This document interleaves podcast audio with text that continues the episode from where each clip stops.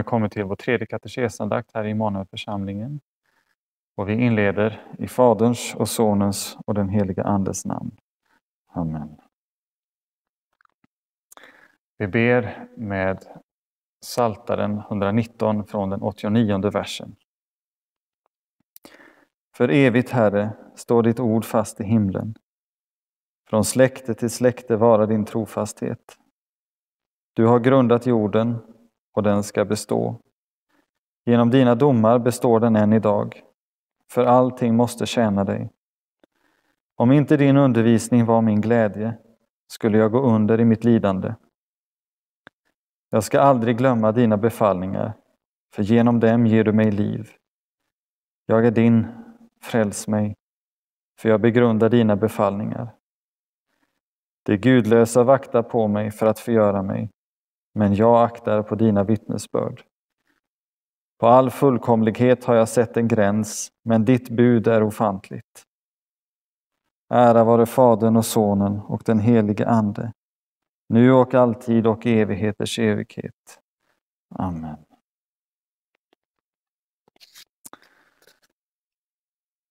Tredje budet.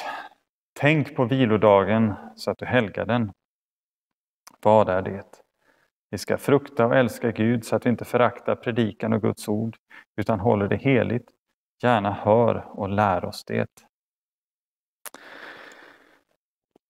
Vi kan börja med detta tänk på vilodagen. Vad betyder tänk på vilodagen? Jo, Herren lärde Israels folk detta i Egypten, bland annat när han gav dem manna. Varje dag kom det nytt manna och de fick inte samla till nästa dag, för då kom det mask i det.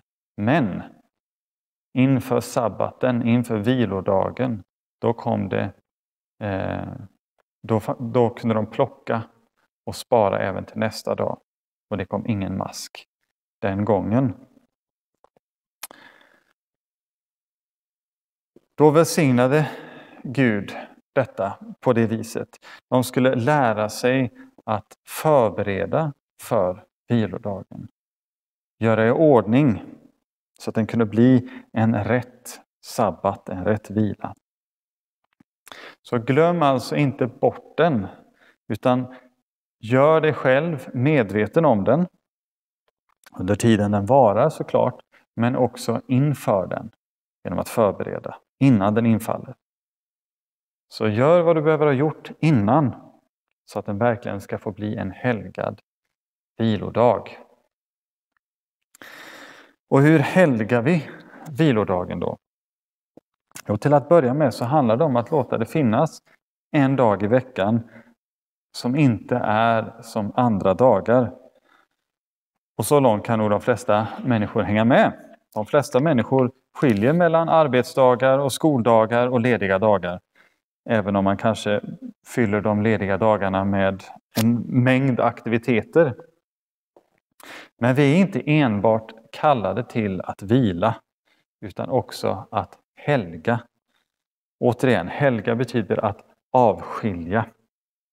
Men det är inte bara att avskilja, utan avskilja för Gud. Är detta då ett måste? En sån fråga eh, avslöjar just den tröghet som finns i, i vårt hjärta som ett uttryck för arvsynden. Vi tänker tvång, men Guds perspektiv är ju annorlunda. I själva verket är detta ett bud som vi har fått av den som känner oss utan och innan, som har skapat oss, som vet vilka behov vi har. Eh, och vi behöver en särskild dag för vila, en vila i Guds ord.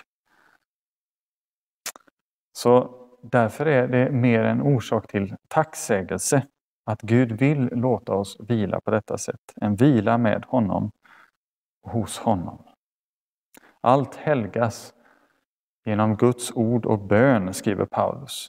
Så vi helgar vilodagen genom att låta Guds ord få en särskild plats den dagen. Genom ordet blev allting till som är till och genom sitt ord uppehåller han ännu allting. Ja, ordet är ju Jesus själv. Då kan vi fråga oss, hur förhåller sig vilodagen då till israeliternas sabbat? Är Israels sabbatsbud någonting som kristna ska hålla? Eller ska vi se på vilodagen på ett annat sätt? Jesus har fullgjort lagen. Han har blivit Guds sabbat. Han är uppfyllelsen. Han är själv vilan. Så han är uppfyllelsen av det som sabbatsbudet pekade framåt mot. Så vi har inte längre en dag till vilodag på samma sätt som israeliterna. Inte heller söndagen är det, även om många har den uppfattningen. För Paulus skriver i Kolosserbrevet eh, kapitel 2. Låt därför ingen döma er för vad ni äter och dricker när det gäller högtid eller nymånad eller sabbat. Allt detta är en skugga av det som skulle komma, men själva verkligheten är Kristus. Det är inte så att vi har tagit bort lagen, struntar i den, utan den är uppfylld. Uppfyllelsen av lagen har kommit i Jesus. Och vi lever i denna uppfyllelse när vi lever i Jesus. Hur då? Jo, vi får vila från våra gärningar. Vi behöver inte kämpa för en rättfärdighet genom laggärningar eller genom gärningar, utan vi får vila i den rättfärdighet som Jesus har kämpat för oss eh, och förtjänat. Däremot finns det fortfarande ett behov av att vila. Och i vår tid så märker vi väldigt tydligt vad som händer om vi inte får eh, en kroppslig vila och tar det på allvar. Vi blir sjuka, utmattade, går in i väggen, blir deprimerade och kan inte riktigt fungera som vi ska. Vi behöver kunna stänga av vardagens alla måsten och vila. Och där i den vilan vill Gud då tala till oss komma till oss med sitt ord och vederkvicka oss med detta gamla ord. Uppfriska oss, ge oss ett nytt liv eller ge oss nytt liv. Ny kraft. Vi kan tänka på den så välkända salmen, eh, Psaltaren 23. Herren är min herde, mig ska inget fattas. Han låter mig vila på gröna ängar. Han för mig till vatten där jag finner ro. Han ger liv åt min själ. Det var här vi hade vederkvick i min själ för. Han leder mig på rätta vägar för sitt namns skull. När saker är eh, som de ska så är det detta som sker också i gudstjänsten. Herren låter oss vila, ger oss ro och liv åt vår själ och visar de rätta vägarna.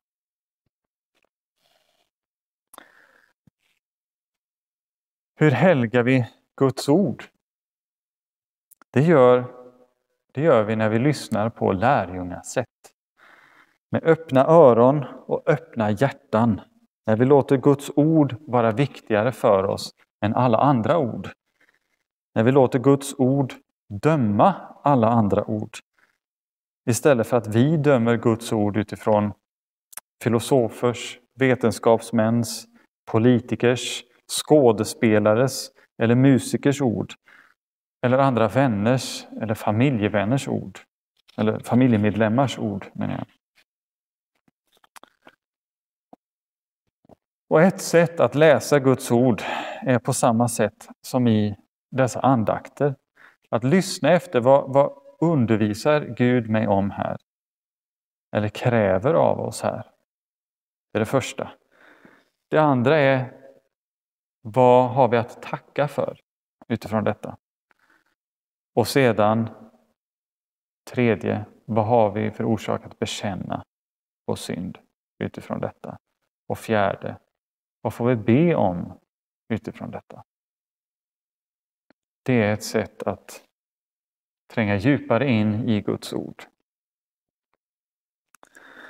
Är då predikan samma sak som Guds ord? Nej, predikan ska vara en utläggning av Guds ord, en förklaring och en tillämpning av vad skriften säger, varken mer eller mindre. Om predikan blir något annat, såsom predikantens egna spekulationer eller önskningar, eller goda levnadsråd i allmänhet, eller rent av dåliga sådana, då är det inte rätt predikan. Då är det istället ett missbruk av Guds namn och ett brott mot, mot det andra budet som vi talade om förra veckan. Predikan ska vara en rätt utläggning av Guds ord. Men samtidigt, även när den är det, så kan den inte få samma plats som skriften. Skriften prövar vi inte mot något annat. Den är den högsta normen som vi istället prövar allting mot. Så vi skulle låta Guds ord vara det som står över och vi lyssnar till mer än andra ord. Det vill säga alla andra ord får vi pröva mot vad skriften säger och inte tvärtom. Men också predikan ska vi lyssna på ändå på lärjungasätt. Men vi ska känna skriften så väl så att vi hör när det inte längre är Guds ord som vi hör. Och här vill katekesen också hjälpa oss genom att ge en kort sammanfattning av skriften som hjälper oss att hålla det i minnet och så se vad överensstämmer med detta och vad överensstämmer inte med detta. I allt får vi dock fortfarande be för de som har fått uppdraget att undervisa i Guds ord. Och vi får veta också att domen ska vara hårdare mot honom. Därför behöver han också förbön, stöd och uppmuntran, kärlek. Och också när någonting för sanningens skull måste sägas till tillrättavisning så ska det, som Paulus säger, göras med kärlek. Med kärlek.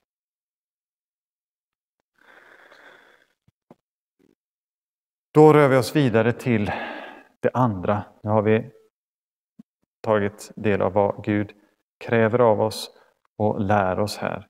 Nu är det, vad får vi för orsak att tacka? Jo, vi får först och främst tacka för att Gud har talat. Tänk vilket mörker vi hade levt i om inte vi hade haft Guds ord som hade uppenbarat Guds helighet och vrede över synd och ondska, men också den nåd, barmhärtighet och kärlek som finns för oss i Kristus. Så får vi också tacka för att han har avsatt tid åt oss för vila och för återhämtning. Inte bara när det gäller vårt jordiska arbete men också att vi får vila ifrån våra gärningar, våra försök att göra Gud vänligt inställd till oss och istället vila i Kristus. Vi får också tacka för att han ännu har låtit oss behålla Guds ord. Det är inte en självklarhet på många platser. Så kan du fängslas och straffas för att du har en bibel. Men vi får ha det fritt ännu. Och fortfarande sänder också Gud i sin trofasthet människor att predika Guds ord. Och vi får ännu samlas till gudstjänst utan rädsla för straff, även om detta är en, en speciell tid. Och vi kan också se, trots allt detta, som vi ännu får ha en frihet i, att motståndet blir större. För det tredje, bikt, vad har vi att bekänna? Jo, vi får bekänna att den tid som skulle helgats åt Herren många gånger har ägnats åt annat. Det skulle varit en särskild tid för att umgås med Herren i, i bön och i hans ord. Men vi har gjort annat med den tiden. Om det bara hade varit till att hjälpa en nästa i nöd så hade det varit väl. Men istället har det många gånger handlat om onödiga tidsfördriv, göromål och sånt som kunde väntat till en annan dag. Eller som blev tvungna därför att vi inte hade tänkt på vilodagen i förväg och förberett för den. Vi får bekänna också vårt hjärtas tröghet när det gäller att läsa Bibeln och att be och istället dras och lockas till så mycket annat som inte är uppbyggligt och inte har ett evigt värde. Också saker som i sig inte behöver vara skadliga eller onyttiga, men som, får bli, som blir det när det får tränga ut Guds ord på den plats det ska ha. Vi får också bekänna att våra tankar många gånger har varit någon helt annanstans när vi har lyssnat till predikan när vi har läst i, i Guds ord och i bönen. Så att inte heller den tid som vi faktiskt har avsatt för Gud har blivit ett verkligt möte med honom och en vila. Och inte heller har vi sett Guds ord som en så stor skatt att vi har lagt tid på att lära oss det, fylla vårt hjärta och vår hjärna med ord ur skriften som kan bli till tröst och uppbyggelse för oss själva men också för andra när de skulle behöva en hälsning ifrån Gud. Vi får också be att Guds ord, liksom Gud själv eh, och hans namn, ska få bli en dyrbar sak för oss. Så att vi hellre förlorar hus, hem och allt annat innan vi blir av med hans ord. Därför får vi också be att han inte ska ta ifrån oss Guds ord på grund av vår otacksamhet, tröghet, utan värma vårt hjärta så att vi får en hunger efter det. En verklig hunger och en längtan efter att få läsa i Bibeln och att be och också ta del av, av bra biblisk undervisning. Vi får också be att Gud bevarar oss ifrån falska lärare och herdar eh, och istället sänder trogna arbetare till sin skörd. Män som vill gå in i ordets ämbete och undervisa och tjäna utifrån Guds ord. Och också att han ger oss en rätt tacksamhet för dem som han sätter eh, denna uppgift på. Och för alla dem som han sänder i vår väg med Herrens ord. Låt oss nu också kort be utifrån detta katekesställe. Vår Gud och Far, du som kallar oss till helig vila hos dig och dina löften. Ge oss en hunger efter ditt ord och hjälp oss att ta tillvara på de tillfällen när vi kan samlas som kristna syskon omkring ditt ord. Att rätt uppskatta och stödja dem som förkunnar det att själva prioritera att läsa och lära oss det, så att vi blir stärkta i tron på din son Jesus Kristus och vissa om förlåtelsen i honom, vilan i honom, hoppet om det eviga livet. Genom honom Jesus Kristus, vår Herre. Amen. Och vi ber som han har lärt oss. Fader vår, som är i himmelen. Helgat var det ditt namn tillkommer ditt rike. Ske din vilja, så som i himmelen, så och på jorden. Vårt dagliga bröd giv oss idag och förlåt oss våra skulder, så som och vi förlåta dem oss skyldiga äro. Och inled oss icke i frestelse, utan fräls oss ifrån ondo. Till riket är ditt och makten och härligheten i evighet. Amen.